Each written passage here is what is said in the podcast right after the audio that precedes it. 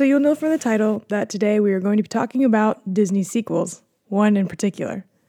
There have been a lot of Disney sequels that Disney made after churning out a crowd pleasing original. There are even more Disney movie sequels in existence than I ever initially realized. Now, I'll be honest, I haven't seen a whole lot of the sequels, but one of the reasons for that is because the few that I have seen were utterly disappointing, and I haven't really been super motivated to watch more. However, there was one sequel that had me very excited, super intrigued, and full of high expectations, and that was none other than Frozen 2. Now, I know there's a lot of real Frozen haters out there, and I don't really want to say that you're wrong or anything, but eh, you're kind of wrong. I really just don't want the very visible marketing and large amount of hype that surrounds the movies to really damper your experience or to even completely ruin the films before you've seen them. Here's the thing there's usually a lot of hype around something for a reason. There's a lot of hype for Frozen 2 because Frozen 1 was pretty darn good. It was original, it was different, it was fresh, and it used the story of a frozen heart to warm all of ours. Disney has a massive marketing budget, and they may be able to shove movies in our faces, but that isn't what makes a movie great and ultimately successful. While putting up a sequel to any wildly successful movie is very difficult, there's always going to be mixed reviews on things since everyone is different, and therefore we're going to have varying opinions. But a sequel has the added pressure of having to answer to the original. The sequel tends to get hyped before the movie rather than after, and everyone's expectations are already shot through the roof before they've even seen it. I'm the kind of person who pretty much has high expectations for everything, and it kind of puts a damper on most things. You're inevitably going to be disappointed when you have high expectations for everything, because the higher that you set that bar, the more things that are going to fall short. I'm working on it, but I still ended up walking into Frozen 2 with high expectations, but pleasantly and surprisingly, I wasn't disappointed at all. So, in no particular order, here are three reasons why Frozen was truly a fantastic and worthy sequel. Now, if you haven't seen the movie yet, please be aware that there are going to be spoilers in this while I basically fangirl over this movie for the remainder of this podcast. Also, please go see it. I highly recommend it. I'm an adult child at 22 and I'm pretty okay with it. So I'm going to do what any logical human would do and start at reason number one. And that is the fact that this sequel actually grew up with its audience. While this movie was made six years after its predecessor, story wise, it takes place three years after the events in the original Frozen movie. To put this in perspective, Elsa has been queen for about three years. Her and Anna's parents died about six years ago. And if we're assuming that Elsa came of age to become queen at 21, that would make her 24 in this movie. Anyway, after watching the original Frozen, I walked out of the theater with a lot of questions, and Frozen 2 definitely tackled those questions in a darker and more mature manner. One thing I would have really enjoyed about the original Frozen was that it took some deviations from the traditional Disney formula and structure that we've all seen repeated over and over. Hans was an unexpected villain, and Elsa was a vastly unique character, and it wasn't just because of her powers. This sequel definitely took that mindset a step further, the story had more mature themes, a storyline with a lot of moving parts and foreshadowing, as well as like nostalgic value based on growing up. The whole growing up thing was very present in the movie. In one song, Olaf even breaks the fourth wall and says that we all looked a little bit older. There was no traditional villain, and the plot was completely centered around inward battles rather than physical ones, and this discovery for truth. In almost every way, the story felt aged up, while still maintaining the cheeky humor and feeling very watchable and enjoyable for younger children. It also still felt true to the original in and of that it was a true continuation of the story. A lot of animations primarily target children while throwing in a few jokes that go over the child's head for the adults. This movie felt like it almost reversed that in a way by primarily targeting fans that had gotten a little bit older, some who may even be young adults at this point, by throwing in a few scenes that would have children laughing hysterically with us. This movie tackled truth, self acceptance, grief, abuse of power, sacrifice, and as always, love. I will always applaud Frozen for the groundbreaking way in which they showed true love between sisters rather than romantic true love. Look, I love a handsome Disney princess and I love a true love's kiss, but the representation of a different kind of act of true love that we haven't ever seen before was truly amazing. I also definitely don't want to discount the fact that Disney is finally starting to show our leading male characters in a more sensitive and emotional light. like how Kristoff was portrayed, something that will hugely benefit young boys that watch the movie. And even for the older adults, Kristoff does get this weird, slightly off putting 80s themed power ballad in the middle of the movie, complete with equally odd visuals. Lastly, anyone can just appreciate how stunningly beautiful this animation is. The technology is truly getting unbelievable, and the visuals, like Toy Story 4 and a lot of other movies that are coming out in the modern age, are next level. Us basic people also really love that fall aesthetic. You can tell the budget for this movie was through the roof. I don't know about you, but when I was sitting in the theater and the trailer for Frozen 2 came out for the first time, we didn't know it was Frozen 2 yet, and they show that scene with Elsa on the beach and she's running out into the water. I thought it was a real beach until I saw Elsa's face. First reaction was like, whoa, great animation. Second reaction, holy crap, Frozen 2 is happening. And now we are on to reason number two the music. This music had beautiful, catchy music that had this building quality to it that I actually didn't get in the original. The songs in the original are undeniably good, and I'm not even saying that the music in Frozen 2 was better than the original. However, the musical theming in this movie and the foreshadowing was absolutely impeccable. Music can add so much to a story by attaching certain melodies to certain themes in the movie. This movie intricately tied up music with the stories, the characters, the themes, and the feelings. The first song in this movie is a beautiful song called All Is Found. It foreshadows the entire movie and is repeated in important moments throughout the story. The song begins Elsa's story and then takes it into its climax. The song is also attached to the theming of Elsa and Anna's mother, the truth and comfort that she holds, as well as the integral role that she ends up playing in the story. It is followed by another musical theme that's consistently present in the movie.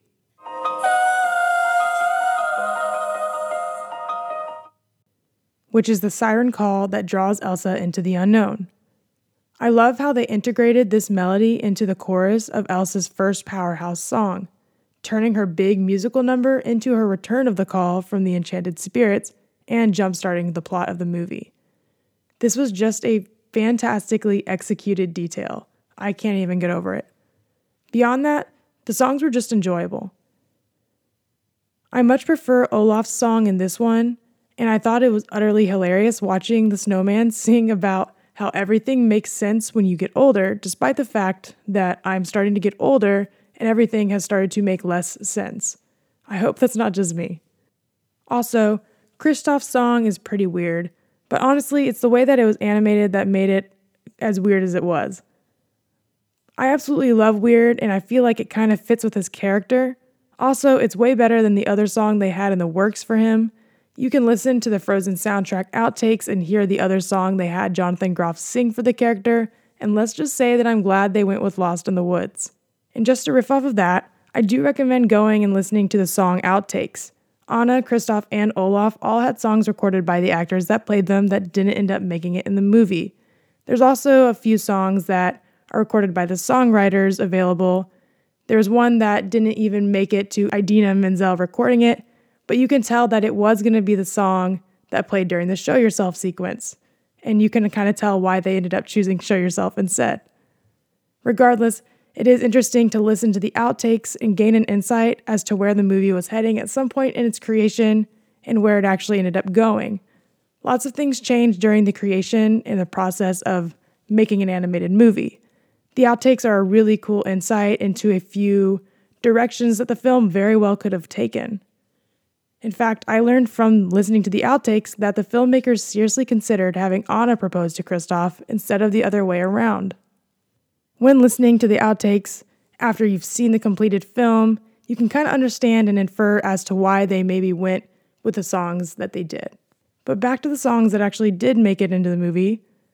Anna gets this super powerful number full of emotional and impactful lines as she grieves Elsa and Olaf while she sings a song called Do the Next Right Thing. This is definitely a song that I knew immediately was good, but really grew on me the more that I listened to it after the movie. I know that Elsa gets a lot of spotlight in Frozen, and I totally support all the spotlight that Elsa gets, but I do want it to be known that I think Princess Anna has a wonderful character with a storyline that has a lot to offer. Anna shows truly unconditional love towards Elsa, who definitely does not make it easy for her to do. Anna could probably find lots of reasons to be angry, bitter, or even jealous, but she never does. I believe unconditional love is the purest and most difficult kind of love to give. I think it's so cool to see it represented so thoroughly and so often in the character of Anna. However, the song that I'm actually to fangirl over for a second, like I'm I'm apologizing in advance, is the song called Show Yourself. This song was everything. I plan on doing another episode on why Elsa is definitely one of the best Disney characters that Disney ever created or developed, but that's another day. This debate among the people on which song would be the next Let It Go was it going to be Into the Unknown or was it going to be something else? I don't really care about the debate. Disney definitely made sure that all of Elsa's power ballads slapped, and I really, really love like all the songs in the movie, but Show Yourself was the standout for me. The only song that I had kind of briefly heard going into the movie because it was used in the marketing and the promotional stuff was a song called Into the Unknown. And it's an amazing song. I I absolutely love Into the Unknown. But Show Yourself was just so powerful. Show Yourself was definitely the standout for me because it finished what Let It Go started. Let It Go was about Elsa letting go of her fear and accepting herself. Show Yourself was an anthem that took that self love and took that acceptance and fearlessness into feelings of confidence and empowerment. This song felt like a breath of fresh air for a character that has deserved to breathe for a very, very long time. Elsa can finally begin to see herself the way that Anna has always seen her as powerful, as capable, and as a gift. All right, I'm done getting all hyped over that song, over the whole music. On to the final reason, reason number three the ending. I personally loved the ending. I felt like it resolved the movie, it didn't feel too entirely predictable, and it was definitely fitting. Anna got Arendelle and the leadership that she deserves, and Elsa got the freedom and the peace that she always wanted. I'm going to go back to the song outtakes real quick for a hot minute, just to mention that there was an outtake where Anna basically sings a whole ode to Arendelle and how she loves it so much. Her love and excitement about Arendelle is something I have felt from Anna's character since the very beginning, since the first movie. Elsa has basically lived a lot of her life in Arendelle, in fear and isolation, and up to this point, she's just kind of started using her powers. And by the end of, you know, Frozen 2, she's finally at peace with herself, but it isn't necessarily in Arendelle. We don't really get the same sort of excitement about Arendelle from Elsa that we always get from Anna. And that doesn't mean that Elsa doesn't love Arendelle with all her heart, but one might go as far to say that Elsa's prior duties to Arendelle, being the queen, hiding her powers, kind of acted as a physical representation of the mental and personal prison that she was in for a really, really long time. However, I do feel the kind of excitement that Anna has for Arendelle for Elsa when she arrives in the Enchanted Forest. You can immediately tell when she walks into the forest, she sees a beauty and she sees a peacefulness that she didn't necessarily get in Arendelle. Another reason why the ending really just makes so much sense. Anna being the Queen of Arendelle, which she's excited about, and Elsa getting to be in the Enchanted Forest, which was a place that immediately gave her peace, and the place that she truly does belong. So I definitely liked the ending. I definitely think it closed the chapter really well.